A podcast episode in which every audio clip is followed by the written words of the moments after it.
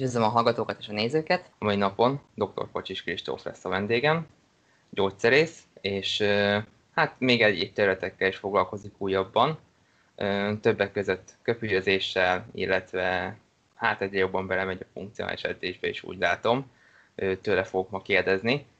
Mutatkozva kérlek, Kristóf, te is. Sziasztok, üdvözöllek titeket. Megtisztelő, hogy itt lehetek, köszönöm a felkérést. Igen, tehát alapvető végzettségem gyógyszerész, aztán most elvégeztem az Enerix terapeuta, illetve a köpöly terapeuta tanfolyamot. Vannak még jövőbeni tervek, de azt majd később majd ezt előjük. Igen, igen. Na, szerintem vágjunk is akkor a közepébe bele. Itt elsősorban ugye a vitaminokról akartam beszélni, hát én annyira gyógyszerre úgy nem szoktam úgy, én nem igazán szedek gyógyszerek, úgyhogy a vitamin volt az első inkább, amit ugye az ember szed, és azzal, hogy mégis azért, ha az ember vesz vitaminokat, mi az, ami úgy igazából felesleges, tehát, hogy ne vegye az ember. És itt lenne a kérdésem, hogy tévútak a vitaminpótlásban. Mi a legfőbb hibák, amiket el lehet követni? Hát igazából vannak ilyen nagyon sarkalatos pontok a vitaminvétel vagy vitamin szedés szempontjából. Szerintem az alapvető a legelső probléma, amikor túldozíroznak. Ez fakadhat abból is, hogy nem kapnak egy megfelelő tanácsot, vagy csak egyszerűen azt gondolják, hogy minél több, akkor az minél jobb.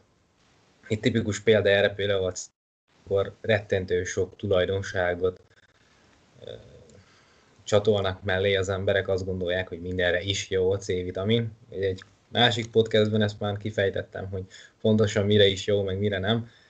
Ugye azt tudjuk jól például a C-vitaminról, ha már ennél a példánál maradunk, hogy gyakorlatilag egyszerre bevett kétszáz milligramm felett automatikusan elkezd ürülni a vizeletbe, tehát onnantól kezdve mindegy lenne, hogyha az ember a lefolyóba dobálná minden a feletti milligrammot, ezt ugye meg lehet oldani retard tablettákkal, tehát hosszan felszívódó tablettákkal, kapszulákkal akár, illetve amit jelenleg tudunk, a biztonságos szedése, ami hosszú távon jól tolerálható, az a napi két gramm. Tehát ez az, ami hosszabb vizsgálatok során is azt mutatta, hogy nem okoz problémát, vese is jól tolerálja. Ugye a C-vitamin az oxalát formájában távozik, ami szépen le tud rakódni a vesében, főleg már ilyen kétezer milligramm feletti dózisban. Nagyon gyönyörű vesekőt tud okozni, szép fájdalmakkal.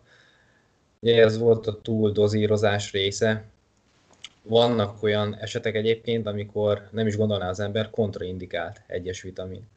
Ez azt jelenti, hogy olyan egészségügyi helyzetben van valaki, hogy az adott vitaminnal kárt is okozhat.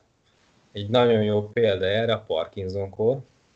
Ugye Parkinson-kór az lerövidítve arról szól, hogy a szervezet saját dopamin termelése az visszaesik. Ilyenkor ezt úgy lehet megoldani, úgy is lehet kezelni, hogy kívülről viszünk be dopamint, levodopa, ennek az a neve egyébként, csak hogy ha megemeljük a B-vitamin dózist, akkor a B-vitamin az azt fogja csinálni, van egy olyan enzimünk, hogy dopa-dekarboxiláz. Ez azt fogja csinálni, hogy ahogy bekerül a levodopa a szervezetünkbe, ez a perifériás keringésbe szépen elbontja, és nem fog annyi az agyba átjutni, tehát sokkal kevesebb jut fel az agyba, mint amennyit beveszünk. Tehát ilyenkor Parkinson-kór esetén általánosan elmondható, hogy kontraindikált a B hat vitamin szedése. Ugyanakkor egyes szakorvosok azt állítják, hogyha ezt a dopa-dekarboxiláz enzimet gátló hatóanyagot szed a beteg, ilyenek például a karbidopa és a benzerazid, akkor ez már nem olyan vészes, tehát lehet szedni mellette B hat vitamint, mert ugye ezt az enzimet gátolni fogják, a B hat vitamin kifejti a saját hatását, a levodopa fel fog szívódni majd szépen, ugye dopamin lesz belőle, és akkor Parkinson-kór is kezel van. Azért ez fenntartásokkal kezelendő, én úgy gondolom. Én azt szoktam javasolni, hogy Parkinson-kór esetén B hat vitamin inkább ne, inkább ne kezdjük el pótolni, tehát ilyenkor mérlegelni kell, hogy mi a fontosabb, hogy melyiket csinálunk nagyobb bajt. Ez egy kiragadott példa volt, de szerintem úgy általánosan, amik így a tévutakról, a vitaminszedés, vagy ásványanyagpótlásban, ami elmondható, hogy egyszerűen nem tudnak az emberek szerintem honnan tájékozódni. Ez nem azért van, mert nincs, nincs annyi információ, szerintem pont ez az, hogy túl sok információt kapnak, és nem tudnak belőle szemezgetni, hogy melyik az, ami valid érték, melyik az, ami hiteles forrás. Tehát őszintén én, én magam is úgy vagyok vele, hogy nyugodt szívvel, most így kapásból egy olyan oldalt, honlapot mondani, ami nyugodt szívvel lehet tájékozódni, nem is tudok mondani, mert van, van, aki, van olyan oldal, ahol egyfajta vitaminról, vagy párfajta vitaminról nagyon jól beszélnek, ásványi anyag már úgy vagyok vele, hogy hát, ugye, amit javasoltam, ez a Pirula-Kalauz könyv, ez egész jó, tehát ez nagyon jól összeszedett információkat tartalmaz, abból lehet egyébként, de pont ezért vagyok én is ezen, hogy megpróbálok átadni adekvátan olyan információkat, vitaminokról, illetve ásványanyagokról, amit a mainstream médiában, vagy olvasható felületeken nem feltétlenül találhatóak, nem feltétlenül közlik le, hanem kicsit érdekesebbek,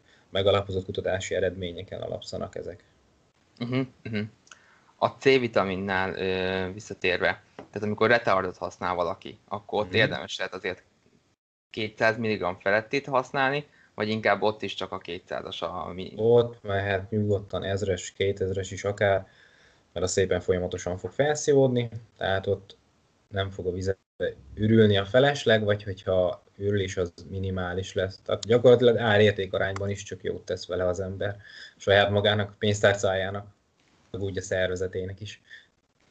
És esetleg ilyen flavonoidos C-vitaminok, tehát ami direkt ezeket tartalmazza, vagy eleve egy olyan, mondjuk egy, amikor szokták, hogy citromlében használni, ezek hasznosabbak-e úgymond, esetleg abban is, hogy hosszabb elnyújtsa a hatását, vagy csak a felszívódásban segít?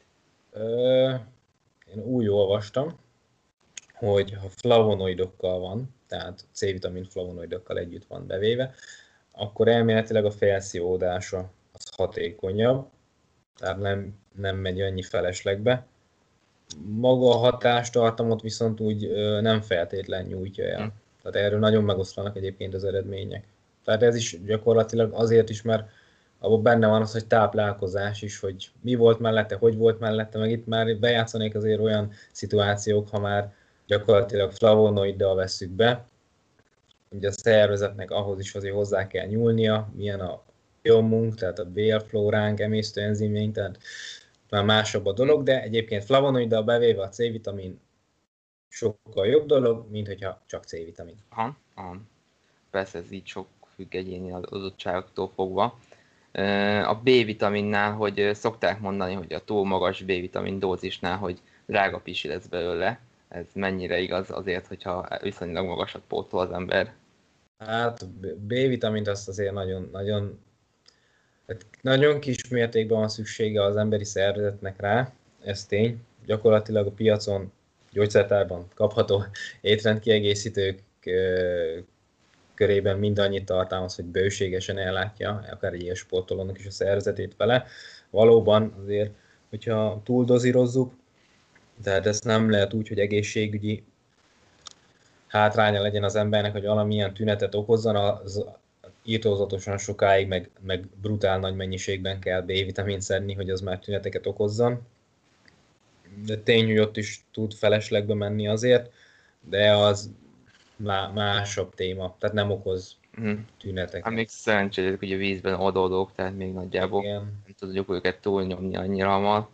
E, illetve, hogy amikor az ember egy ilyen vitaminpótlásba belekezd, akkor érdemes lett azért vérképet nézetni, tehát hogy ne össze-vissza egy-egy vitamint kezdjen magasan do- nyomni befele, mert ugye akkor arányosan felborul a rendszer, tehát most ez pont azt emeli meg, amit nem kellene, mert azt mondjuk jobban hasznosul a szervezetében, és amit kevésbé hasznosul, azt meg nem emeli meg, akkor ezzel még jobb aszimmetriát okozhat.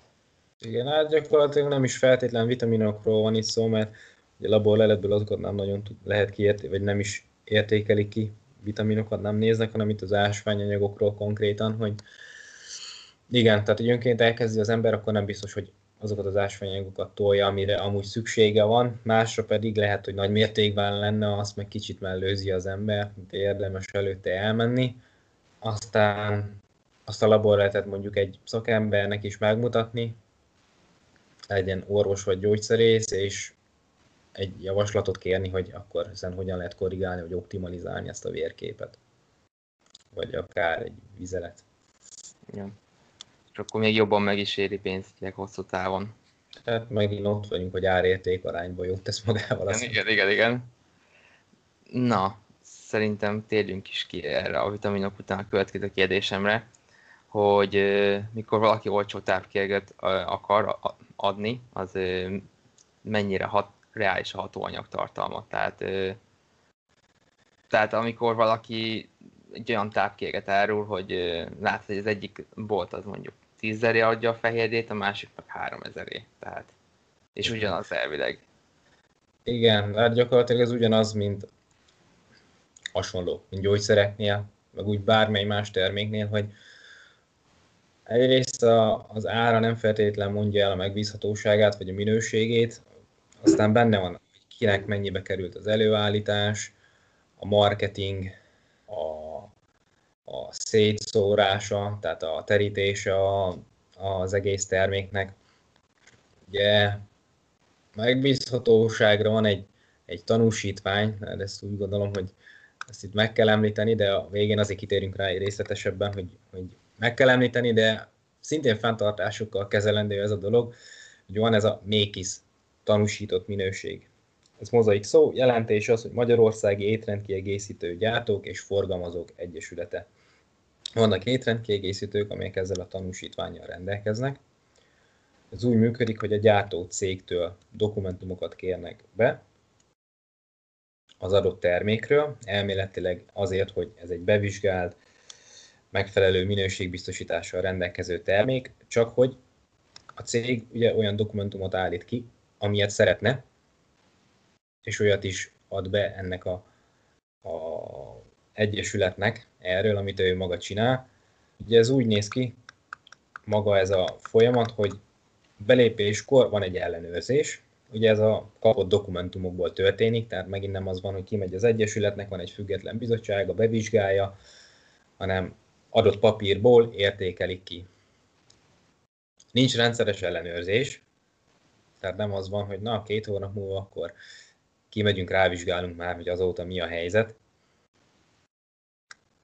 Ezért is van az, hogy az ellenőrzés gyakorisága az úgy néz ki, hogy kockázatelemzés alapján, magyarul érkeznek egy adott termékről jelentésekbe az egyesülethez, ha érkeznek, mondjuk érkezik egy évben húsz jelentés, hogy szedtem ezt a vitamint, valószínűleg attól magas vérnyomásom lett, nézzünk már utána, hogy minőségbiztosítás az hogy van, vagy hogy működik ennél a gyártónál, és akkor mérlegelnek, hogy nézzük meg, ne nézzük meg, lehet-e összefüggés, nem.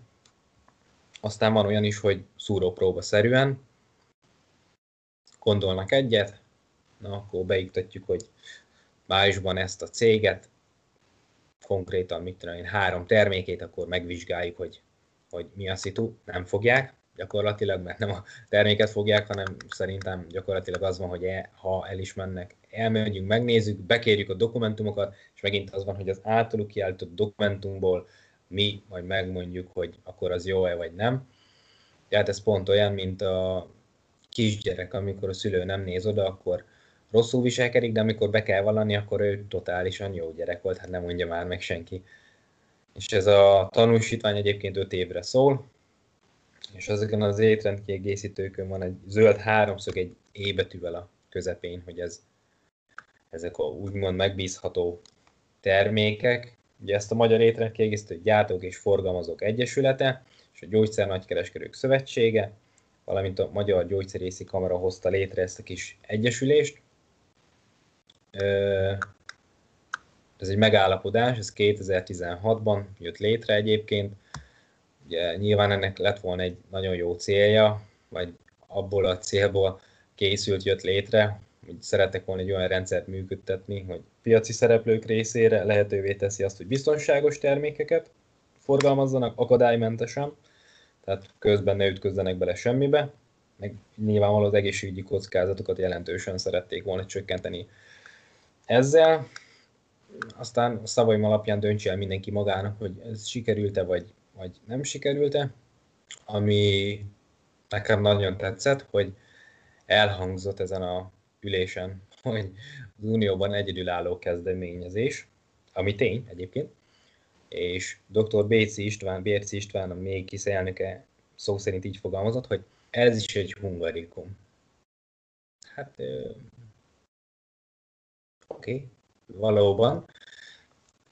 Csak hogy az, amit ők elterveztek, meg papírra lefektettek, az valójában úgy van-e? Mert akkor szerintem ezt úgy kellene, meg rengeteg kollégám szerint akkor független bizottságot felállítunk, labor, és akkor szúrópróbaszerűen hadd szóljon. Illetve mielőtt van belépés, bekérjük az ő dokumentumaikat, aztán indítunk mi is egy vizsgálatot, megnézzük, hogy a kettő mennyire azonos, és aztán még lehet azt is szankcionálni, hogyha maga már a papírt is hamisították. Nem csak az, hogy, hogy maga a termék minősége nem az, ami elvárt lenne, hanem hogy ütközik a két vizsgálati eredmény.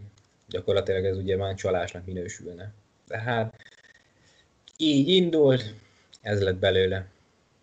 Legalább próbálkoztam. Na. Ennyi, mert azt is meg kell dicsérni.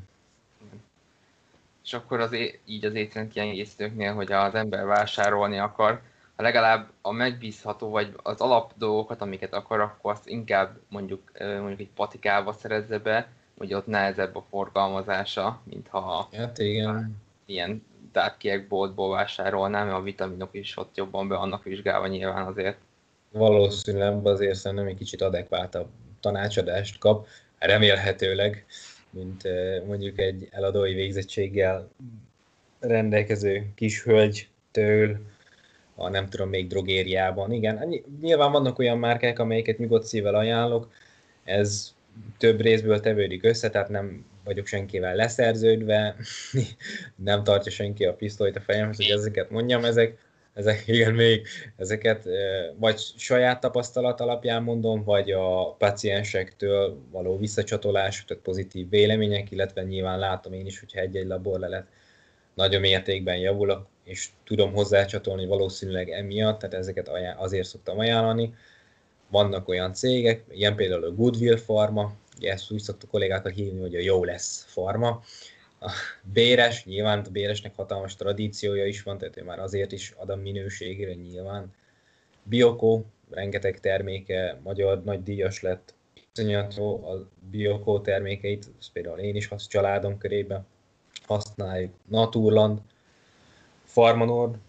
A Pharma Nord, ezek kis mozsaras készítmények. Nagyon jó, sőt a Pharma Nordnak vannak olyan készítményei, amit a hiába más étrendkiegészítő gyártó is forgalmaz és gyárt, egyedül ő csinált rá klinikai vizsgálatot. Vannak olyanok, tehát nagyon megbízható. Illetve személyes kedvencem az el iksz er, tehát így mozaik szóba el iksz er étrendkiegészítők. Ezeket gyógyszerészek találták ki, illetve gyógyszerészek tulajdonában is van a cég. Tehát itt azért hozzá lehet egy, egy szakmai kompetenciát ehhez csatolni, egy még nagyobb bizalmat. Ami, ami hátránya, hogy ha jól tudom, webshopon nem lehet rendelni, legalábbis legutóbbi információm szerint, hanem vannak gyógyszertárak országszerte, egyébként az internet után lehet nézni a honlapjukon, akikkel le vannak szerződve, és csak ott tudjuk megvenni a termékeiket. Ezt például meleg szívvel tudom ajánlani. Igen. És fú, valamit akartam kérdezni visszacsatolva, de most elfelejtem közben. E, mi is volt? Na mindegy, menjünk tovább, úgyis közben eszembe fog jutni. E, igen, na és akkor van, van-e, ha van-e olyan gyógyszer most jelenleg a piacon, amit, vagy hát volt-e régebben, amit nem kellett volna forgalmazni, vagy már most nem is kéne már forgalmazni, de esetleg még hát ugye nem túl hatásos, vagy nem elég hatásos, és még bent van a piacon. Tehát mondjuk be, valahogy áttolták valamilyen vizsgálattal, de igazából mondjuk a vizsgálat most már nem tudnák megismételni még egyszer a mm. kutatás, vagy bármilyen.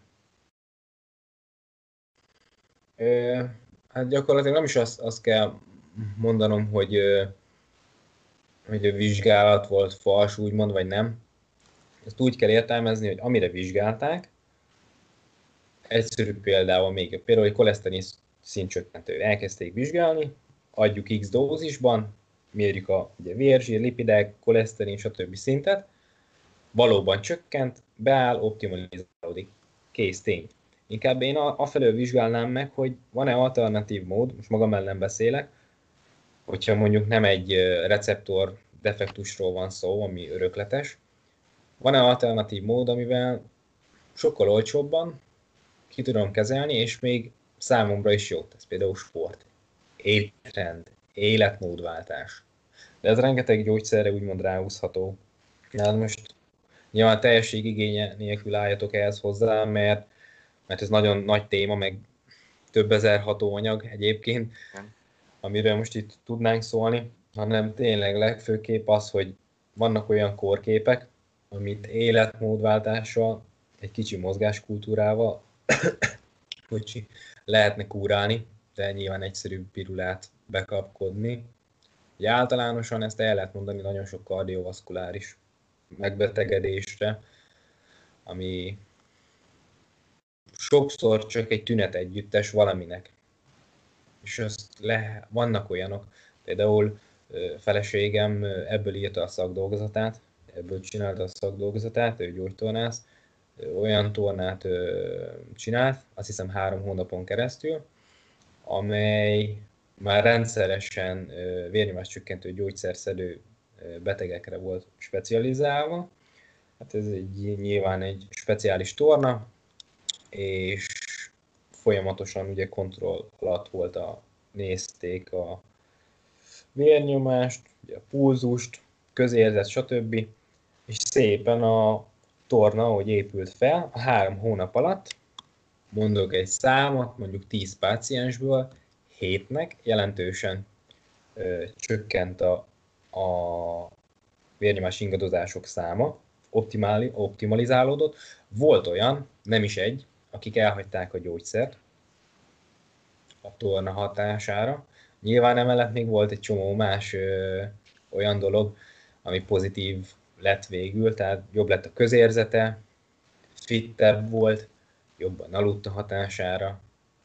Tehát ez most csak egy kis kitekintés, csak így, hogy vannak alternatívák. Nyilván ezért rengeteg olyan kórkép van, amit sajnos csak gyógyszerek által tudunk kezelni, vagy kiegészíteni. De, mint mondtam, például a kardiovaszkuláris betegségek, koleszterin szintcsökkentők, ugye inzulinrezisztencia, diabétesz. Tehát ez is olyan téma, hogy hogyha időben észreveszi az ember, azért azt egy, egy életmód, mozgáskultúra fejlesztéssel, váltással el lehet csípni egyébként. Tehát én visszonáltam főleg azért, mert rokonságban is van. Gyakorlatilag édesanyám, akinél inzulin rezisztenciát mutattak ki, és időben szerencsére el tudtam ezt neki csípni, és nem lett belőle súlyosabb probléma, sőt meg tudtuk állítani, úgyhogy tankönyvi lett a vércukor szintje. A másik ilyen dolog a hangulatjavítók. Nagyon mély víz egyébként, meg zavaros víz, de a hangulatjavítók nagyon-nagyon jelentős része szerintem feleslegesen van felírva és beszedve. Tehát amennyi az én kezembe is kerül, és, és továbbadom. Nem, nem, nem hiszem, hogy ezeket a problémákat máshogy, tehát mondjuk egy másik szakember által ne lehetne, ne lehetne megoldani. Beszélek itt most egy, egy depresszióról, akár, akármilyen mentális betegségről. Ilyesmik. Igen, tehát pá, pánikbeteg. Nagyon jó alternatív terápiák vannak, amik sajnos, sajnos nem annyira evidensek. Például fényterápia, zene, illatterápia. Nyilván ez így magában mind-mind összetéve ezek. Megjegyzem, zé, saját magam visszautalva, buteikó légzés. Tehát ez, ez így van, tehát ezek a dolgok, amik nem azt mondom, hogy hagyja el a gyógyszert, hanem lehet, hogy sikeresebb lenne a gyógyszeres terápia is, és el lehetne később hagyni, sőt, neuropszichológusoktól néztem kutatásokat, hogy gyakorlatilag fény, zene, fény és zeneterápiával, úgyhogy szedtek folyamatosan gyógyszert, skizofrén betegekről beszélünk, szép lassan el, csök, tudták csökkenteni a gyógyszer mennyiséget, és a végén elhagyták, és totálisan kigyógyultak, és ez, és ez nagy, nagyon nagy számmal működött.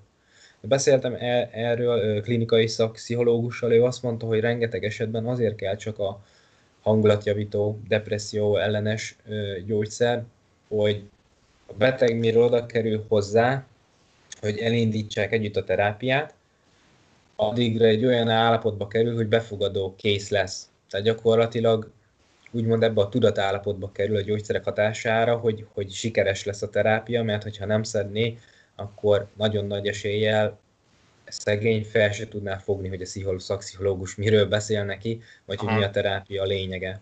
Tehát sokszor ezért kell. Tehát ez, ezt, ezt azért nem javaslaton kívülinek mondanám, hanem ez tényleg szükséges, hogy nekem is elmagyarázta a szakpszichológus, hogy sok, sokszor azért kell, hogy abba az állapotba kerüljön, ami ahhoz jó, hogy később majd ne kelljen.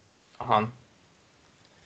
De ugye vannak olyan gyógyszerek, amiről szó szerint gyakorlatilag vannak kutatások, hogy több a mellékhatása, mint, mint az a hatás, ami, ami miatt elkezdték alkalmazni, például az aspirin, acetilszalicilsav. Ugye orvosszájban megy a reklám, trombus képződést fogja megakadályozni, nem fog szívinfarktust kapni, ugye erről szól a reklám. Gyakorlatilag neten számos kutatás van erről, meg lehet nézni bárkinek, nem mutat akkora sikert a kezelésben, sőt, ellenben a mellékhatás profil az már elég erős.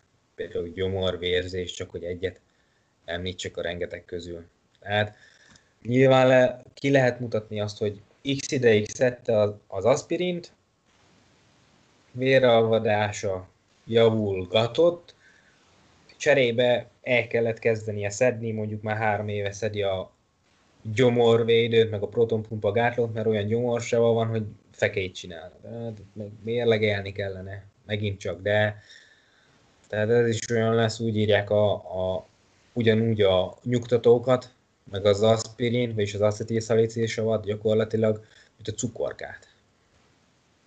Hát igen, de azt tegyük hozzá így összességében, már te is majdnem kiukodtál hasonló szitúra, hogy az embereknél is van egy ilyen probléma, hogy megveszik ezeket a gyógyszereket, vagy hát úgymond felírja nekik az orvos, de ezek inkább a helyi, az adott időszakban segítenének a tünetet csökkenteni, és pár hétig kellene alkalmazni a legtöbbet, nem több éven át. De hát ugye az ember nem tesz ellene, akkor az orvosnak viszont végül is kötelessége felírni, hogy ezzel úgy, illetve hogy jobban legyen abban az időszakban. Igen, igen. És... tehát ő próbál megoldást találni rá, igen. Igen, tehát hogy valahogy akkor legalább köztes szitut, és hiába mondják, hogy igen, hát igazából ez most nem jó, mert több éve szeded már is tök káros. Jó, de nem tettél több évig ellene semmit, akkor ez valamilyen igen, szinten addig ez igen. Igen, tehát így lesz egy akut problémából krónikus. Gyakorlatilag másik az, hogy nem akarok egy kollégát sem megbántani, meg leburulok előttük maximális tiszteletem, de hát én nem ismerek, pedig azért rengeteg szakemberrel állunk munkakapcsolatban napi szinten, de én nem ismerek olyat, aki holisztikusan szemlélni a pácienseket, ami azt jelenti, hogy a kislábujjától a feje bubjáig tekintene rá, hanem ezt úgy kell érteni, hogy a sebész az mindig metszeni fog. Hát, egy ortopéd orvos az mindig abból indul ki, hogy az izületedbe, csontodba lehet probléma. Tehát nincs olyan, hogy bekerülsz, és akkor mm, vizsgáljuk már át, mert lehet, hogy ez csak egy tünetegyüttes, aztán nem is itt van a, a probléma, pedig úgy sokkal komplexebb lenne. Ugye pont azért én is fejlesztem most magam, hogy még komplexebben lássam ezt az egész dolgot, ne csak a tanulmányaimból adódó tudás legyen bennem, úgymond, amivel tudom szemlélni az adott kórképet, betegséget, pácienst, hanem ö, több területről is hozzak magammal dolgokat, mert úgy gondolom, hogy, hogy ö, úgy komplex ez a dolog. Igen, tehát akinek kalapácson, az minden szögnek néz. Ennyi. Ez amúgy szerintem ez mindenkinél előfordul, tehát szokták mondani, hogy ilyen helyzetben mindenki ember, tehát most nem lehet vele mit csinálni, tehát valamilyen szinten benne az emberi, úgymond szokásokba, hozzáállásba, hogy is mondjam, nem, nem nagyon lehet kiölni. Aztán igazániból igen, ha az ember így bővíti a szakterületét, akkor vesz észre, hogy így bővül neki a látókörre, hogy van ez is, meg az is. Igen. Igen. Úgy visszatérve a vitaminoknál, vagy az étrendkiegészítőknél, eszembe jutott, hogy ugye a bevizsgálás és ezek hat dolgaival kapcsolatban, hogy attól, hogy valaminek tápkérnek egy nagyobb neve van, híresebb, drágább ára van, attól függetlenül nem biztos, hogy ők is ugyanazt a, azt adják, ami a doboz oldalán van, vagy a doboz hátulján van. Hallottunk mostanában is igen. Ezzel kapcsolatban problémákat. Úgyhogy uh, itt igazániból tényleg az, hogyha az ember ugye olyan helyről próbál vásárolni, ahogy mondtad te is, hogy a visszajelzések, azok szerintem sokat számítanak a tapasztalatból, illetve hogyha az ember néha kicsit beruhált és beadja a bevizsgálásra, az mondjuk ja, nem hát azért lesz, ezek nem, nem, nem. Bekerül, de hogy visszajönni valaha az ára, de... Hát nem, nem akarok most butaságot mondani, ez, ez talán egy kétezer-tizenötös adat, de elmentek független bevizsgáló laborhoz egy doboz proteint bevizsgálni, és valami huszonötezer forint volt egy bevizsgálás, ha jól emlékszem. Nyilván te nem fogod magadnak azt megcsinálni, hogy megveszed a tizenkétezer, nem is tudom, hogy mozognak a fehérjék. Legyen tizenötezer forintos fehérjét, aztán még huszonötezer bevizsgáltatod. Hát, hát igen. Mondjuk ez megéri úgy csinálni, hogy ha egy fehérjét vesz az ember folyamatosan, akkor azt egyszer bevizsgáltatni. Hát és igen, csak ott meg már az van az a baj, hogy ugye nem ugyanabból a sorsból kerül ki. Tehát nem biztos ugyanaz a sors, az, amit megvettél most, meg amit mondjuk egy fél év múlva megveszel, tehát addigra az már más, addig rengeteg minden történhet a gyártósoron is. Műszakváltás volt, Józsi nem úgy csinálta, stb. Hát, ja, előfordulhat, sajnos. Hát igen, nehéz választás így, hogy az ember mit, hogy merre. Még a valóban, fajánál is vannak gondok, de mindig próbálkozni kell az opti- opcionálisat, tehát a, tényleg a legalább vitaminok, vagy ilyesmiket esetleg a patikába bevásárolni, akkor vagy olyan biztonságosabb helyről, vagy ha olyan, akkor tudja, hogy patikában is árulják, az már egy jó jelző lehet. Igen, igen, igen, igen. Na, most eszembe jutott másik ilyen dolog, ez a nem kellene forgalmazni, vagy nem kellene használni, nem tudom, nekem ez mindig, fú, ez mindig ilyen nagyon téveszt, majd nem is tudom, minek nevezem, mi sarkalatos pont, ez a homeopátia számomra. Van olyan szag, szakgyógyszerész is, aki nagyon sok korképben ajánlja, javasolja. Nem tudom, tehát egyrészt egyetemen nem tanítják.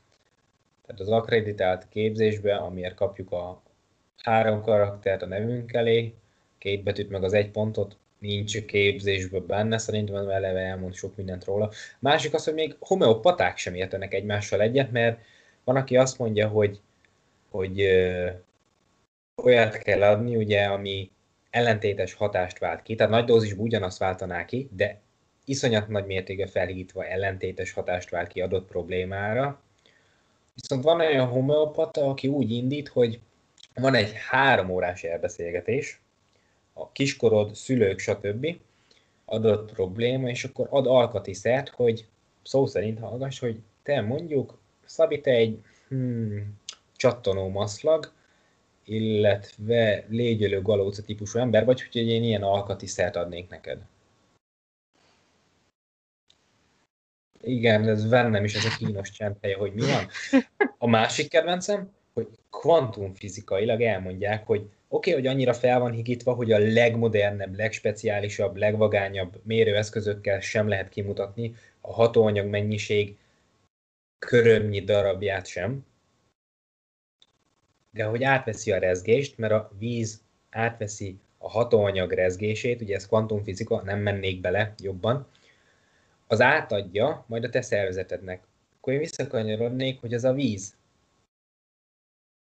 Amikor úszkált benne a bálna, annak a rezgését nem vette át, és az én szervezetem nem veszi majd át, és nem kezdek el úgy működni, mint egy bálna. Honnan olyan intelligens az én szervezetem, meg a víz, hogy tudja egymásnak, hogy, hogy most mit kell átadni. Tehát ezt nagyon szeretem, amikor kvantumfizikával a homeopaták okosabbak, mint a legnagyobb kvantumfizikai elmék. Biokémia, kvantumfizika, minden megy neki két napos. Biorezonancia, ami, ami jön, minden. Két nap alatt.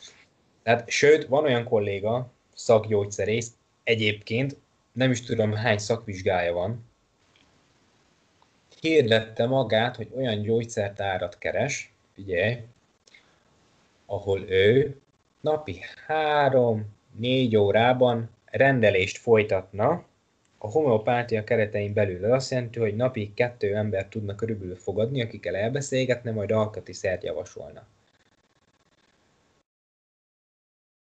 Egyszerűen elképesztő, hogy, és ez egy körülbelül hatvan-alány éves űrge, hogy, hogy ha megcsinált ennyi szakvizsgát, szeret magára tudást, hogy keveredett ebbe a világba vele egy, kettő, hogy gondolja ezt az egészet?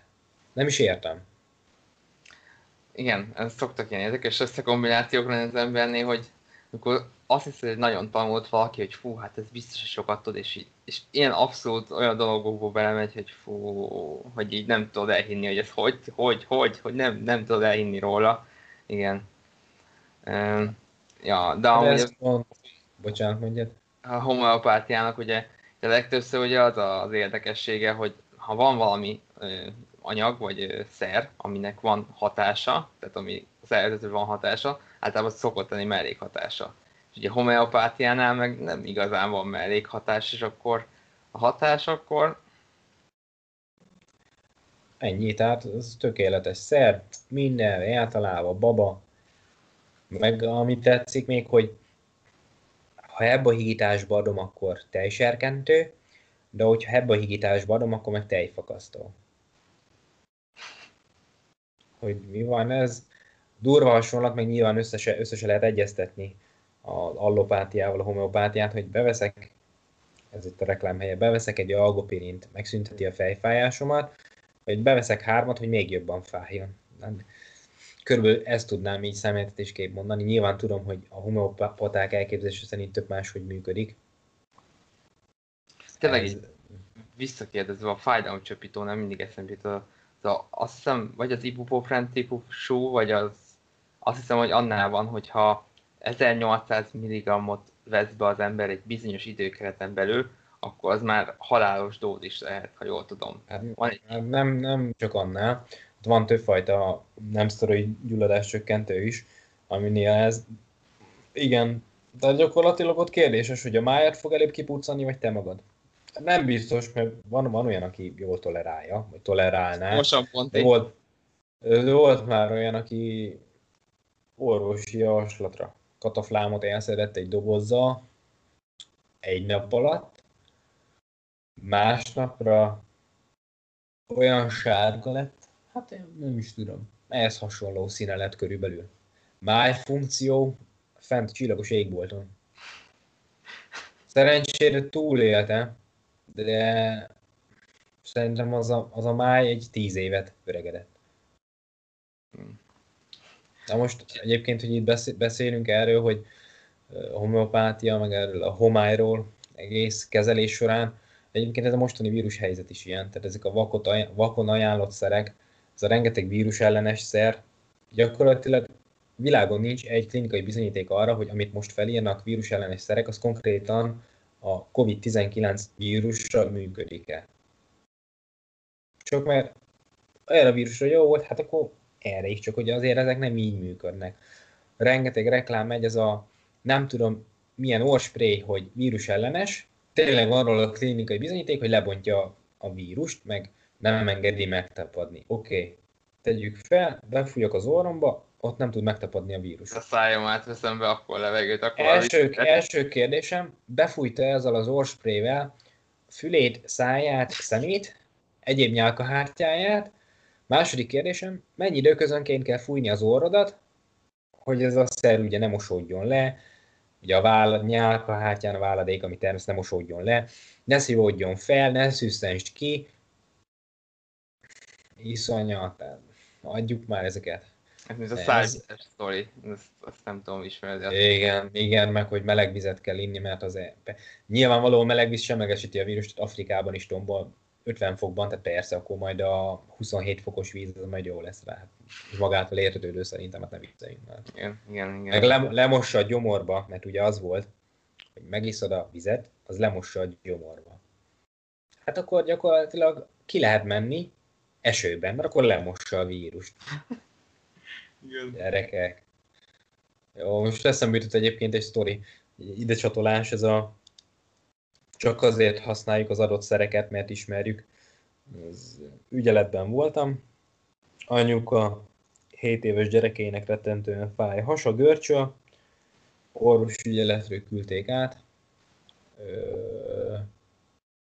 Megkérdeztem, hány éves, mik a tünetek, mióta jelentkezett, evette valamit, gyógyszerérzékenység, stb. Tehát az ilyenkor jövő keresztkérdések. hét éves gyerek, előzmény nélkül, mai nap rettentően görcsöl hasa. Jó, ajánlottam rá az anyukának gyógyszert, ugye, görcsoldót, aztán, ami ugye hét évesnek is megy, aztán mondta, hogy vinne egy no- vinne inkább normaflort. Mondom, hölgyem, normaflor az ugye bélflóra utánpótló, aztán ez a gyomorgörcs, ahogy elmondta, ez nem abból adódik. Viheti persze, de mondom, gör, görcsolót használjuk már főként, tehát az legyen már a terápiának az elsődleges szere, de ő azt nem ismeri.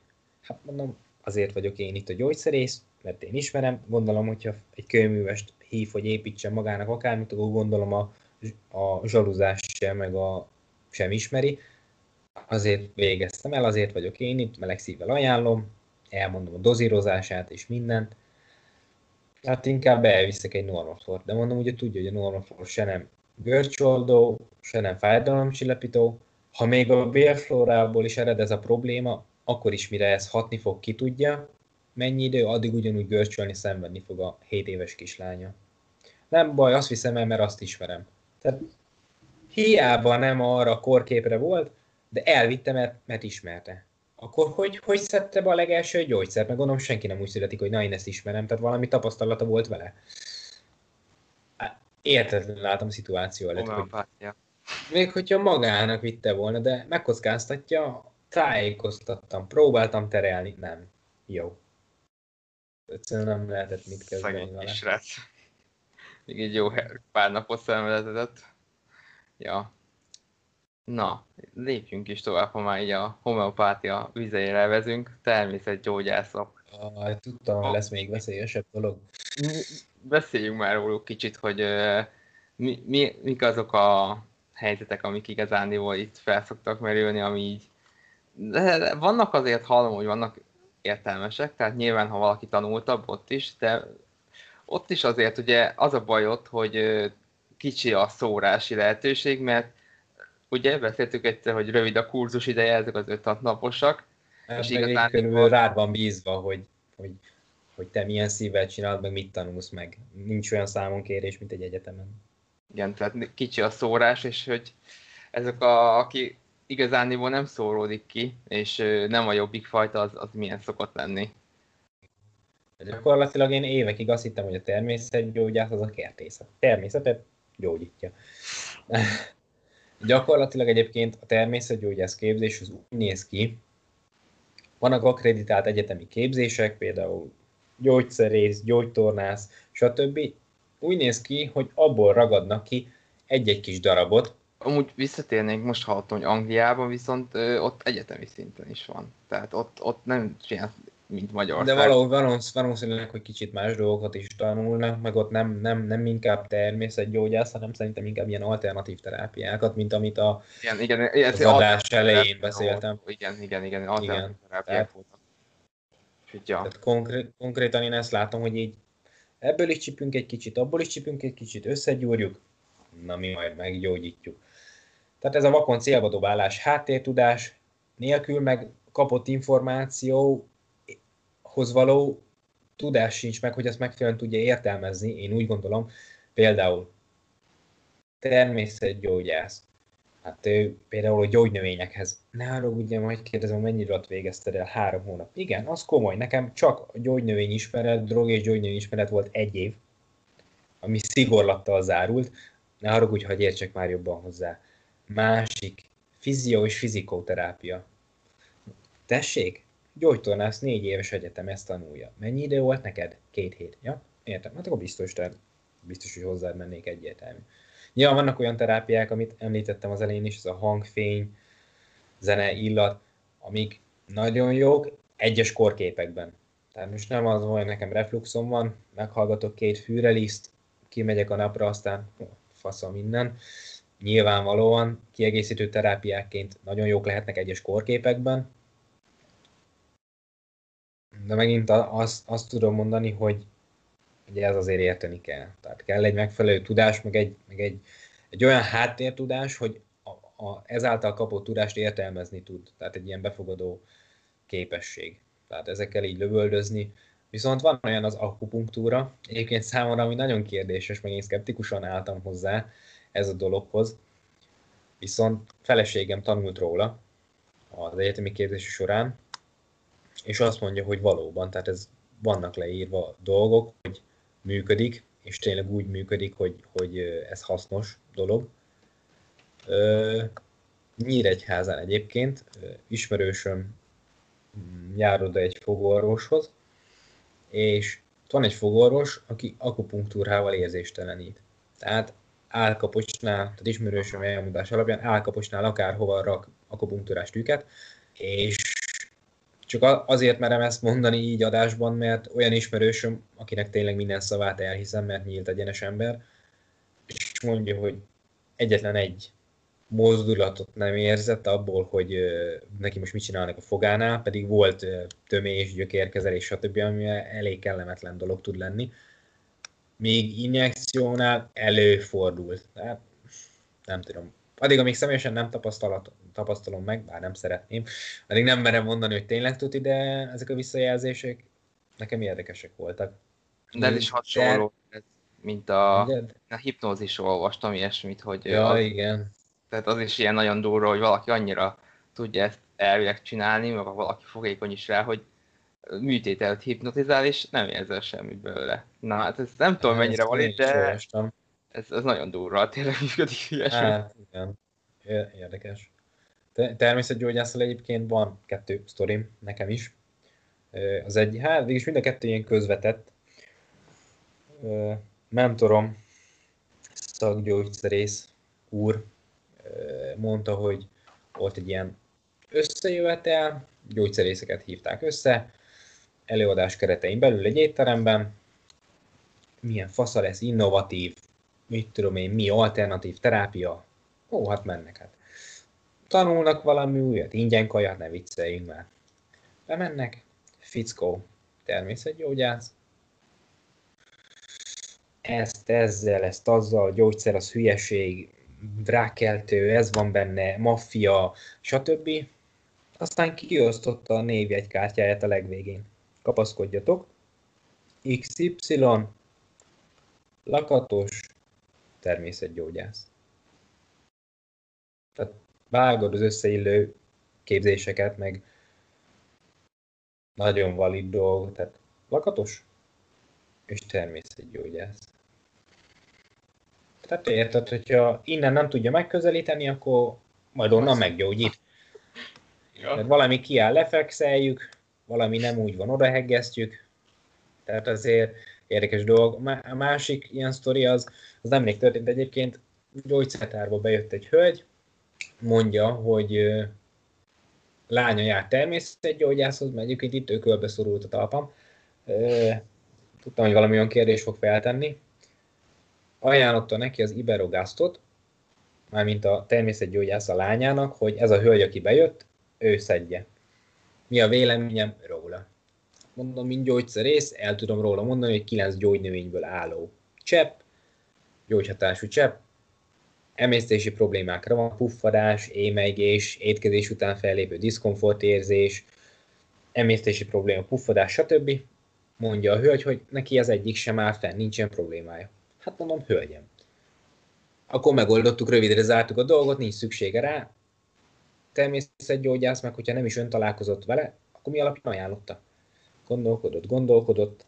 Mm, majd legközelebb elviszem. Tehát akkor fixáltuk le, hogy nincs is olyan probléma, ráadásul relatív ilyen két-három ezer forint körül mozog, akkor attól függ hány millis. Tehát nincs olyan problémája, amire való gyakorlatilag ez a szer. Ezt a gyógyszerészével meg is diskurálta, de ő a természetgyógyász ajánlotta vakon ismeretlenül anamnézis nélkül, így elviszi. Csak nem most. De nyilván már az ő nevében, vagy képzettségében benne van az, hogy gyógyász. Tehát, hogy ő, ő akar, tud, fogja csinálni. Majd javít rajta. Másik ilyen, szintén ezt a mentorom szakgyógyszerész úr mondta, Pesten dolgozott, fent gyógyszertárban volt egy kolléganője, és kolléga nőjének volt, azt hiszem, a keresztanyja, akihez járt természetgyógyász. És akkor mondta a gyógyszerész kollégina, hogy keresztanyjának, hogy elmenne már egyszer megnézni, heti rendszerességgel járt a természetgyógyász, hogy mit csinálott. Kezelés a következő dologból állt. Egy székben, egy fotelban ült a paciens, becsukott szemmel, majd a természetgyógyász gyógyász tőle egy három méterre körülbelül erőlködött, és mondta, hogy most szedem kifele a betegséget, most ki érzi, hogy jön kifele, és a hölgy, várjál, a hölgy mondta, hogy érzem, hogy távozik belőlem. Majd rászólt a gyógyszerész kolléginára, hogy legyen szíves, álljon arra, én oda fogom ledobni. A betegsége. Ó, Isten. Ezek a placebo hatás tipikus példái. Hát én ezt már nem is placebo hatásnak mondanám, én ezt mentális diszfunkciónak, vagy valami téveszménynek nevezném inkább. Tehát ez, ez, ez a brutális kategória nálam. Mm. Szerintem ez egy jó és röviden is zárhatjuk, mert ennél, ennél, no, bocsánat, ennél lejjebb már nincs. Uh, Hidd el van, mindig tudnak újat mutatni, mindig uh, tudnak, mindig tudnak lentebb menni. Szerintem a hallgatóknak elég lesz ennyi egyelőre. Na, elég lesz ezt az információt feldolgozni. Na, és az új szakterületedre térjünk már ki, a köpölyözés. Hogy, mit, merre. Én azt elég szkeptikus voltam vele amúgy, de most te is, mert Kornél is elkezdte, és így hát mondom, azért elég két szakirányos, mondom, és megbízható nekem, úgyhogy mondom, csak utál ki ezek a dolgokba. Úgyhogy na, beszélj már róla egy kicsit, hogy... Igen. Alapvetően én is olyan szkeptikusan álltam hozzá, mint az akupunktúrához. Tehát így láttam, hogy látványos, meg... vágatják olimpiai sportolók is, ami nem feltétlenül egy valid dolog, hogyha most ő használja, akkor, akkor az tényleg egy működő dolog. Betudtam placebo hatásnak, szóval úgy voltam vele, hogy miért ne, beiratkoztam ugye a köpöly képzésre, ugye ez nem sima köpöly, hanem köpöly, mint mobilizációs technika, ez azért egy felettel lévő szint, és gyakorlatilag így a képzés során így magamba, vagy magammal kellett szembenézni, hogy basszus, Kristóf, hát ez amúgy tök logikus, meg ez magától érhetődő, hogy nem jöttél erre rád? Gyakorlatilag eleve egy több ezer éve létező medicina ez, de tradicionális, gyakorlatilag a saját szervezeted veszi rá durván, hogy gyógyítson magát. Nyilván ott azért te is alkalmazol dolgokat, meg, meg fejtesz ki hatást, de, de a kezelés nagy része, hanem a kilencven százalék az, az, az azon alapszik, hogy ráveszi a szervezeted, hogy ott igenis gyógyítsa magát, építse, amit kell, illetve rombolja, amit kell. Tehát így teljesen jó, jó lett így az összkép róla. Hát meg főleg majd a visszajelzések későbbiekben, ahogy elkezdtem ugye alkalmazni. Uh-huh, uh-huh. És akkor végül is ez összességében miben tud segíteni? Tehát, hogy ha valakinek van problémája, milyen jellegű problémákban segít? Gyakorlatilag a köpölynek nagyon jó fájdalom, még gyulladáscsökkentő hatása van, sőt idegbénulásnál is ö, pozitív hatást tud kifejteni, tehát ezt az érzetet, idegérzetet ö, vissza tudja hozni, adott területnek a kiesését. Most ezek mind, amiket mondok, ezek nem ilyen hasonlítésszerű dolgok, meg hát erre is jó, meg arra is jó, nagyon szép, ezen még jobban így megrökönyödtem, hogy úristen, ennek ekkora klinikai kutatás van, ilyen háttérinfók vannak. Én azt gondoltam, hogy vannak ilyen szájról szájra terjedő dolgok, de nem. Tényleg klinikai kutatások vannak róla. Ugye nagyon jó mobilizálásra, tehát olyan testrészek, izmok mobilizálására, fascia, ugye ez a kötőszövetes állománynak a mobilizálására, amikor le van tapadva, nem használjuk, nem úgy használjuk, rossz test, testtartást, erre is nagyon jó. Van egyfajta kozmetikai kezelés is a köpöllyel, ez kicsit finomabb köpöllyel csinálják, meg nem cuppantják, tehát nem nincs utána ez a nagy felszívódás, nagy véraláfutás, igen, ez az arc, nyak és dekoltás kezelés, ugyanis a kollagén termelést szintén klinikai bizonyítottan fokozza azon a területen. Ugye bőrfeszítő hatása van. Nőknek nagy bőr. Működhet. Önmagában is működhet, de az, annak már van egy, egy narancsbőrnek egy erős genetikai háttere is, egy életmód is, egy zsírtartalom is. Ha valaki az egy-két százalék plusz keresi, akkor ezt ki lehet esetleg próbálni, akkor úgy kérdezem. Egyébként vannak, vannak erről is nagyon szép ö, írások, hogy önmagában is működik, látványosan, de nem biztos, hogy hosszú távon. Nyilván ismételed mindig a terápiát, mert, mert úgy jó, tehát egy heti egy legyen meg, de működhet. Ami, amit nem gondoltam volna abszolút, az hegkezelésre. Pedig ez, ez, is, ez is magától értődő, hogy hegkezelésre jó. Ugye hegnél mi történik? Van egy műtéti heged, mondok valamit sípcsontodon. Felvágják, megműtenek, összevarják, ugye ott van egy heg. Ugye, hogy meg is fogod magadnak érzékeled, hogy ott kicsit sűrűbb az állomány, keményebb, stb. Ott gyakorlatilag szervezet szépen ilyen kis kötőhidakat fog kialakítani. Egyrészt azt azért van, hogy ott még egyszer, mert ugye a szakadásnak érzékeli a szervezet, még egyszer ott ne tudjon elszakadni, illetve az összehúzás miatt kialakulnak ezek a kereszthidak.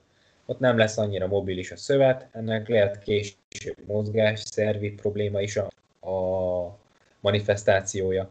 És a köpöllyel szépen azt mobilizálod, és ahogy mobilizálod, ezek a keresztkötések felszakadnak, és szépen el tud mozogni az a hegszövet, tehát visszaáll az élettani funkció az adott területen. És ez régebbi hegekre is alkalmas? Tehát, hogy mondjuk ilyen, van egy tö- több éves hege van valakinek, és akkor... Igen. Az...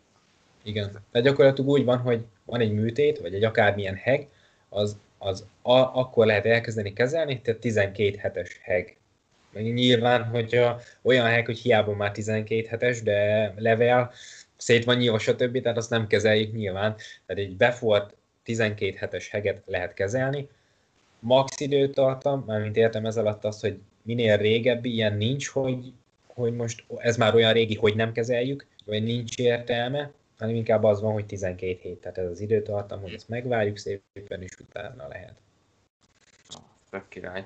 Jó, főleg ez ugye olyan, olyan, olyan hegeknél, ami olyan területen van, izom fölött, faszi olyan részén, ahol, ahol alapvetően ö, nagyobb az esély, hogy ö, ilyen triggerpontok alakulnak ki, ott érdemes a hegkezelés főleg.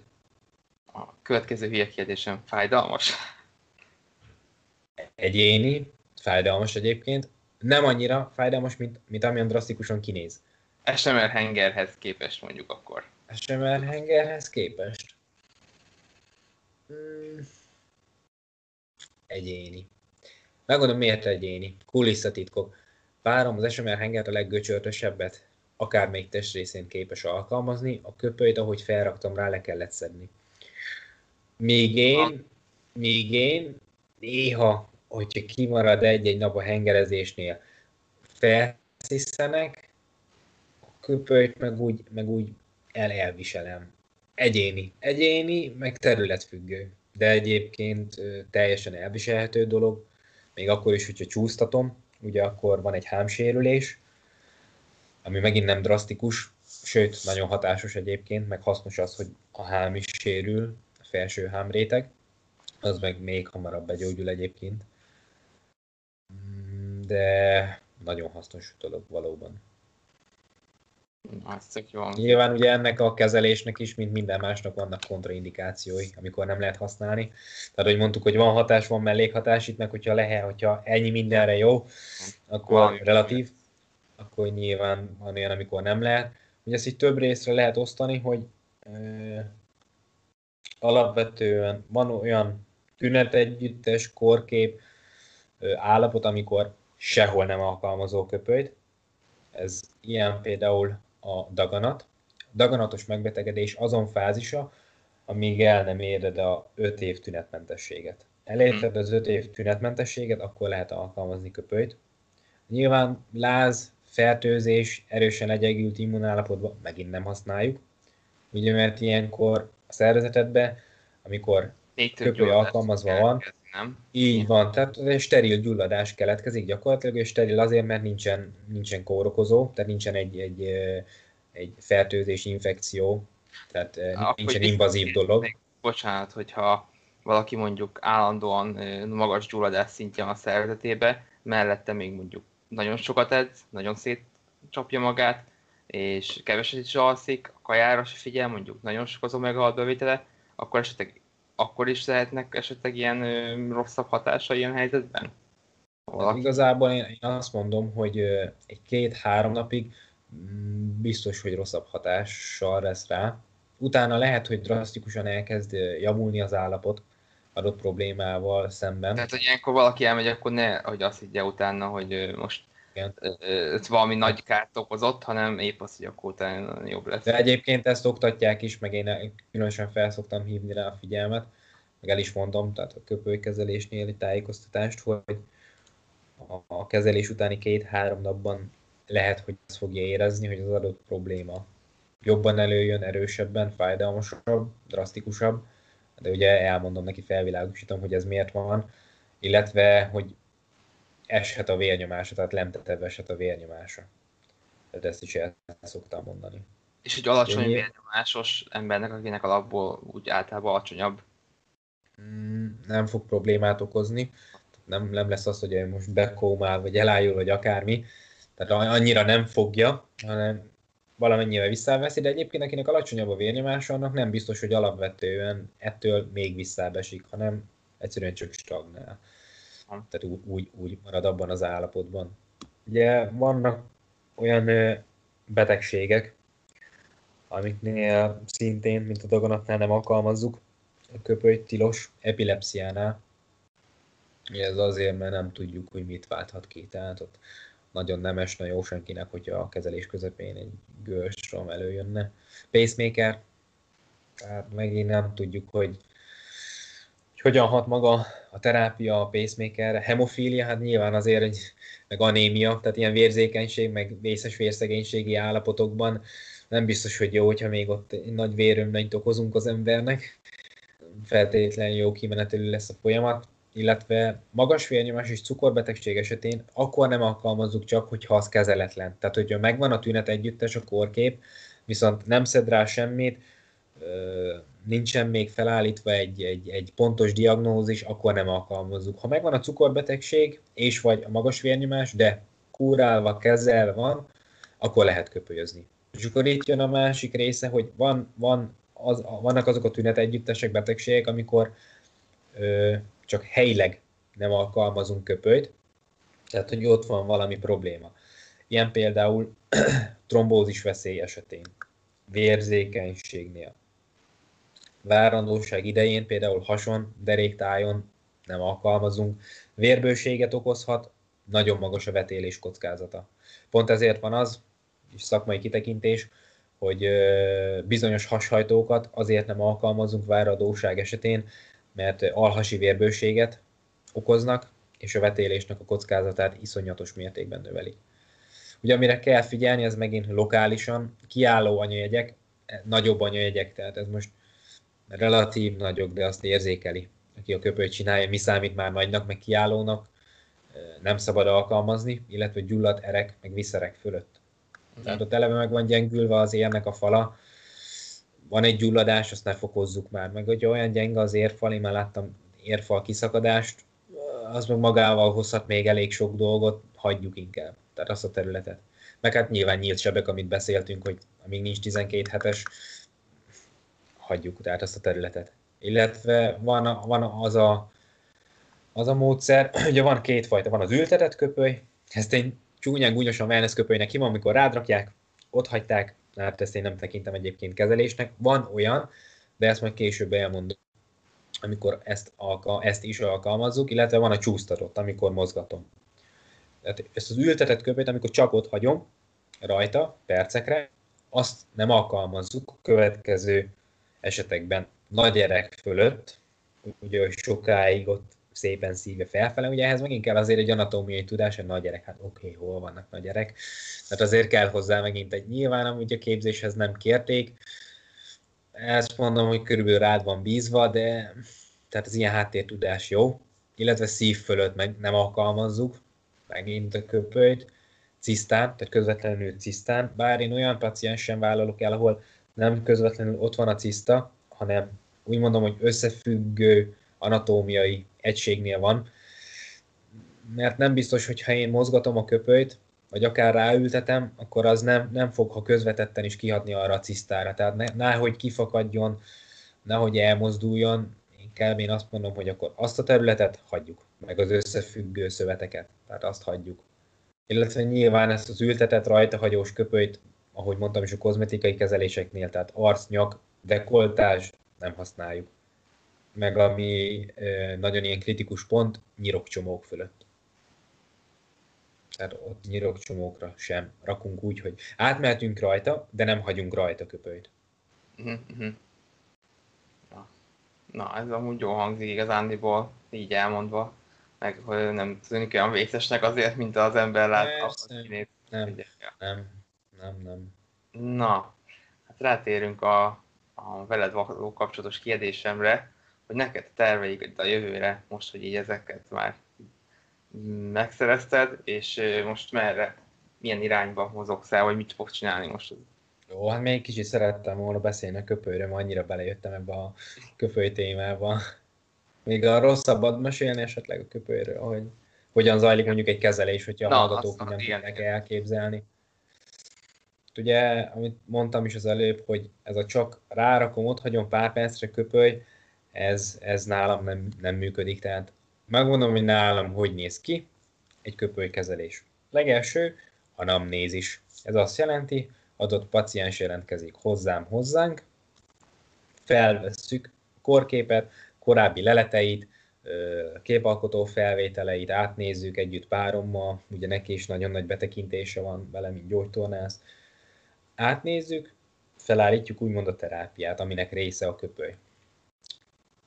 Eljön, ott vagyunk a terápiánál, nyilván kap egy tájékoztatást, ahogy mondtam, hogy vannak ezek a dolgai, mert akkor nem lehet, illetve hogy mit fog érezni a későbbiekben, ne ijedjen meg. Ott vagyunk a terápián. Ott kap problémától függően, hogyha van rá szükség, feleségemtől egy aktív vagy egy passzív tornát. Ezután kap tőlem egy átlazító gépi masszást, vagy hogyha olyan a probléma, akkor es em er hengert szoktam alkalmazni, ezt úgy, hogy a paciens magának csinálja, hogy olyan terület is lehet. Ezt két dolog miatt, mert azt vettem észre, hogy ha maguknak hengerezik, akkor jobb a visszajelzés az adott problémáról, hogy szól, hogy pontosan hogy, mint merre, ugye ahol nyom a henger. Másrészt a, ezt a testtudat érzést fokozza, tehát ezt a propriocepciót, ami később a köpölyterápiával együtt még jobban foghatni. Illetve van egy olyan összkép a betegben erről, hogy a kezelésben ő is részt vesz, paciens, nem csak felfeküdt, átesett rajta, beavatkozás történt, hanem hogy partnerek vagyunk a saját egészségének a felállításában. És ez nagyon nagy mértékben hozzájárul a terápia sikeréhez, hogy ő maga is részt vesz benne, úgymond. És akkor megvan ez a, hát vagy masszírozás, vagy henger, aztán jön az át, hát én áttörésnek, áttördelésnek nevezem, amikor csak finoman szívom fel a köpölyt, úgymond a pisztollyal, az adott területet, ahol köpöly fog folyni, köpölyözés fog folyni, azt áttöröm, tehát átmozgatom, felkészítem lényegében a köpölyel is a kötőszövetet, bőrét arra, hogy ott majd fog valami történni, ugye vérbőség lesz. Nagyon ritka az, hogy csak azt a területet kezelem, ahol probléma van. Tehát ezek a kötőszövetes elemek azért nagy mértékben összefüggenek, nyilván ezt te is tudod, tehát főleg edzői mi voltból, hogy attól, hogy a térde fáj, kilencven százalék valószínűsége, hogy nem a térdével van baj. Tehát ugy, ugyanez van a, általában azoknál a pacienseknél is. Kivétel azok, akik konkrétan azért jöttnek meg, gerincsérve van, stb., de ott is komplexebb egyébként a dolog. Tehát megvan az áttördelés, utána van egy, ez kapunyitás technikának nevezik, nagyon bonyolult, a nagy nyirok csomókat átmasszírozom. Ugye felkészítem a nyirokcsomót is arra, vérből lesz, az adott terület, felkészítem arra, hogy ott nyilván valamennyi salakanyag fog termelődni, amit majd el kell hurcolnia, be kell fogadnia a nyirok, mirigyeknek. Ezután jön a köpöly mobilizálással, ami azt jelenti, hogy megint a páciens, az partner benne, nem csak én mozgatom össze-vissza rajta, az úgy néz ki, hogy én diktálom, hogy ő hogy mozogjon, csak kettő köpölyt helyezek fel, ugye egy bal, egy jobb kéz, és én mozgatom, vagy ellentétes irányba, vagy, vagy arra az, a mozgás irányra merőlegesen, ugye a kötőszövetek elcsúszása, mozgása az a terápiának megfelelő legyen. Ha megvan a mobilizálás, utána jön az ültetett köpöly. Tehát nekem ez a terápia majd, hogy nem végén, közepén van, ez a wellness köpöly. Felrakok annyi köpölyt, amennyi szerintem oda illik, kell, aztán jön vagy egy, egy ö, olyan torna mozgás, aminél az adott probléma nála jelentkezik, tehát egy, mondjuk azt mondja, hogyha a fej fölé emeli a karját, akkor fáj a válla, akkor azt gyakoroltatjuk. Ugye pont azért, hogy ne fagyjon be a válla egyrészt, másrészt meg, hogy megtanulja mozgatni, vagy visszajön az a mozgás adott tartományban, meg a mozgástartomány is ugye ne szűküljön be, tehát hogy hozzászoktatjuk ahhoz. Tehát vagy ez van, vagy az van, hogy párom diktál. Aktív tornát ugyanúgy köpöljél, vagy passzív torna, az megint probléma függő. Gerincsérves, gerincfelüléses betegeknél, amire nagyon rá szoktam menni, az kór erősítés, köpölj el a hátadon. Nagyon jól szeretik, iszonyat jó visszajelzést ad, nyolcvan százalékban, nyolcvanöt százalékban, amikor már rosszul tartaná magát, nem kórból csinálná dolgokat, a köpöly feszül a hátán, húzza vissza a bőrét, érzi, hogy nem jól csinálja, megint propriocepció, magyarul testtudatérzés, sokkal sikeresebb a terápia egyrészt, másrészt, meg van vele egy törzserősítés. Tehát na- nagyon hasznos ebből. Olyan, mint a, ugye, mint a gyógytornászok is használnak, ez a neuro, nem tudom milyen neve, most nem teszem be, er en es, amikor igen, vissza, igen, nekem sokat például amikor gumiszalagot raknak ugye a térd köré, hogy ne essen be a térde, tehát ez, hogy még jobban kihozni az ilyen igen. Problémákat. Nekem sem fogom mozaik szónak a jelentése, ezt mondani, igen.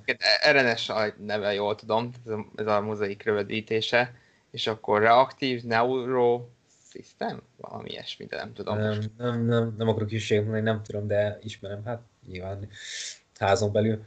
És akkor a, megvan ez, nyilván itt is van az, hogy átrakosgatom még más helyre, hogy ne maradjon ki, meg főleg, hogyha egy nagyobb komplexumot kell, akkor több helyre, több testrészre, és akkor a torna vége az, hogy egy saját magam által kitalált és le is gyártott kenőcsöt bemasszírozok. És akkor ezzel zárul a, a kezelés. Gyógyszerészet előnye. Ja, ja, ja. De egyébként nagyon, tehát ö, nagyon jók a visszajelzések. Én teljesen ahhoz képest, hogy milyen szkeptikusan álltam hozzá, és most mik vannak, teljesen feltölt, de komolyan. Tehát volt olyan, hogy több éves derékfájdalom, az szinte eltűnt kez, egy kezelés után. Tehát nem is az, hogy már járt öt hete, és szinte eltűnt több éve meglévő gerincfájdalom, derékfájdalom. Vál probléma volt, tehát gyakorlatilag túlerőltetett vál, két-három éve folyamatosan fájt, első kezelés után eltűnt, és ugye vártuk, hogy oké, okay, eltűnt, majd akkor két hét múlva megint előjön, tünetmentes egy kezelés után. Ez megint olyan dolog, hogy ha ezt most más mondja nekem, olyan szkeptikusan álltam volna hozzá, meg nem hittem volna, hogy aha, persze, egy kezelés, oké, okay, beszélj még, mesélj róla. Volt olyan, hogy egy trauma után, maga ez a testtudati érzés, ez az idegbénulás volt. Ez a medence egy része egészen farizomig lefutó területen, egy tetőről való leesés folyamán, családi ház tetejéről, ott egy idegbénulás volt, ilyen érzék kiesés. Vele másik oldalt nagyon szép derékfájdalom. Első kezelés után jelentősen javult az érzékelés azon az oldalt, tehát már a bőrön a simítást érzékelte, rá egy pár napra, illetve a másik oldali derékfájdalom megszűnt. Viszont ez egy körülbelül egy hétig tartott, úgyhogy akkor ismételni kellett a terápiát, de meg én is, én magam is csodálkoztam, hogy ilyen mértékben működik rá.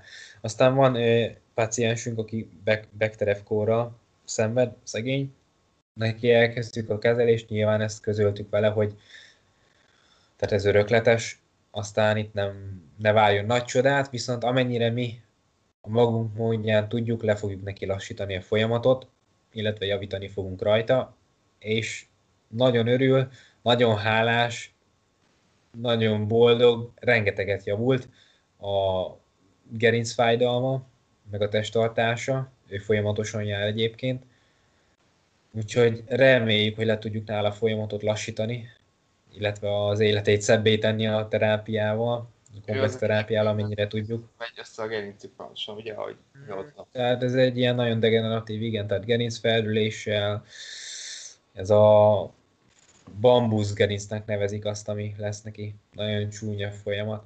Van egyébként tehát több gerinc problémás egyén is, amire a legbüszkébb vagyok egyébként, van egy multi gerinc problémás beteg, kiskor óta gerincfeldülés, csigolyakopás, sérv, messzes lerakódás, csőrképződés, amit, amit, amit az anatómiai atlaszban el tudsz képzelni, hogy egy gerincen lehet probléma, tehát kórélettan minden. Évekig járt, nem tudom, tehát kezdte masszázs, nem tudom milyen terápia, ilyen ortopédorvos, műtét, ö, súlyfürdő, tangentor, iszappakolás, volt Pesten is köpölyezni, aztán két kezelés után azt mondta, hogy ez volt eddig számára a leghasznosabb kezelés, amit mi adtunk neki. Ez váltotta ki a legnagyobb javulást, vagy a legnagyobb fájdalom csökkentő hatást nála. Ezt úgy kell elkezdeni egy ilyen multiproblémás betegnél, hogy kicsit növekedett a mozgástartomány, az a mozgástartomány, amiben nem érez fájdalmat, illetve enyhült a fájdalom mértéke. Tehát ilyennél nyilván nem kell nagy csodát várni, de számomra eddig a kezelések közül ez a legnagyobb elismerés, vagy erre vagyok a legbüszkébb, hogy ezt ilyen mértékben, főleg, hogy már nem tudom hány szakembernél járt, országos szinten, hogy ezt így meg tudtuk oldani. Nyilván a jövőben itt a kezelés még komplexebb legyen, így tervezünk párommal képzéseket elvégezni, folyamatosan tanulni. Itt főleg ugye párom tud ebbe még sok mindent beletenni, ugye flossing terápia, lökés hullám terápia, ami egy komplex terápia lenne, és bízom benne, hogy még sikeresebb ezek által a egész kezelés. Meg nyilván több, meg nyilván több mindenre lehetne alkalmazni, tehát tágulna az a kör. Ja, elég jó hangzik. Hát akkor így, akkor most már akkor áttérek a, a tervekre. Jövőbeni célokra. Jövőbeni célokra, igen, igen, igen. Nagyon-nagyon aktuális, most nagyon beleéreztél, nem is tudom, hogy mondjam, hogy épp munkahely váltáson vagyok. Jelenleg beosztott gyógyszerész vagyok egy gyógyszertárban. Jövő hét pénteken írunk alá egy másik gyógyszertárban, ez egy valamivel nagyobb városnak a gyógyszertára. Pozíciót is váltok, ott megbízott vezető gyógyszerész leszek. Ez az elsődleges most, nyilván. Nyilván a jövőben szeretném a köpölyterápiát folytatni, amíg igény van rám. Illetve szeretném, hogyha az a képzésem, ami, amire eddig nem nagyon volt jelentkező, ez az én hibám, nem nagyon marketingelem, ez az Enerix terápia, ami megint csak nagyon hasznos, viszont ezt nem reklámoztam, így nyilván nem is lesz rá jelentkező, úgymond, mert honnan tudná, hogy én ezzel is foglalkozom. Tehát ezt is szeretném majd a jövőben alkalmazni. Illetve, ami most fejlesztés alatt áll, de ezt jól tudok, mert ezt számtalanszor kiveséztük, meg átértékeltük, ez az online tanácsadói rendszerem, amit ö, szeretnék fejleszteni, illetve ezt is majd jól marketingelni. Na, hát akkor ezekhez az elsőnek is gratulálok a munkahelyváltáshoz, aztán ezekhez köszönöm, sok sikert kívánok, illetve szerintem akkor rá is tértünk arra, hogy hát hol találnak meg téged, ha valaki mondjuk étrendkiegészítővel kapcsolatban, vagy gyógyszerrel is akar akár kérdezni, vagy hát hogy köpölyözni, tehát hogy esetleg élőben hol található vagy meg, és ö, az online felületeken hol, hogy. É- élőben most nagyon érdekes, mert költözés előtt is állunk pont, úgyhogy azt mondanám inkább, hogy, hogy keressetek Facebookon, illetve Instagramon, ott mindenki elér, meg azokat elég jól menedzselem. Berakom az elérhetőségeidet. Jó, köszönöm szépen. És ott megbeszéljük, tehát mindaz, hogy adott problémát, vagy akár online konzultációt, hogy uh, mi legyen, hogy legyen, illetve a kezelés helyszínét is, vagy magát a tanácsadás helyszínét is. A jövőben meg ugyanezen a felületeken majd fogok kijönni még több dologgal, ugyanis még tavasszal azért nem marad ennyiben a képzés, mert még a Move Lab-en el fogok végezni azért egy Functional Movement System képzést, illetve egy erőnléti állóképességi edzői képzést is el fogok végezni, ebbe is szeretnék betekintést. Aztán, hogyha ezeket elvégzem, akkor másodállásban van ilyen kikacsintás, hogy lehet, hogy elég nagy esélyekkel indulnék egy foci csapatnál az erőnléti edzői posztra. Meglátjuk, reméljük. Aztán jövőre meg szakgyógyszerészé válok. Ugye most megy a gyógyszertár üzemeltetés, vezetés, rezidens képzés, most utolsó éves vagyok rajta, úgyhogy jövőre ezt is kipipálom. Nyilván mellette ugyanúgy, mint te, Szabi, hogy autodidakta módon tanulok, vagy én teljes, teljesen más, mint te, mert te szerintem milyen hiánypótló. Egyébként itthon ez a rehabilitációnak ez a fajta része, illetve ez a biohackerkedés, ugye, a, amit te is hirdetsz. Én meg inkább a neuroszichológia területe az, amit nagyon megcéloztam, meg nagyon érdekel. Úgyhogy én, én pedig azt, azt szeretném. Köszönöm szépen elsőnek is. Hát remélem most én is terveimben van, hogy nem csak autodirekt leszek, hogy kicsit visszajönni az iskolapadba, de ezt majd esetleg később, mert ez mind nagyon kezdetleges fázis. Uh, aztán majd meglátjuk. Na, Na hát, de ez nagyon konkrétnak hangzott, miért talán jelentkeztél valahova, vagy mi történt? Még nem, de jelentkezni fogok. Ez, ez majd talán később elmondom, vagy itt privátban, vagy elmondom utána talán, de ez még nagyon az elején van, tehát ez, ez nagyon Na, nem akarok igazán. Örömmel hallom. Úgyhogy, ja. Na, hát akkor az elérhetőségedet berakom a leírásba. Én köszönöm szépen a figyelmet a hallgatóknak és a nézőknek. Köszönöm meg, tisztelt.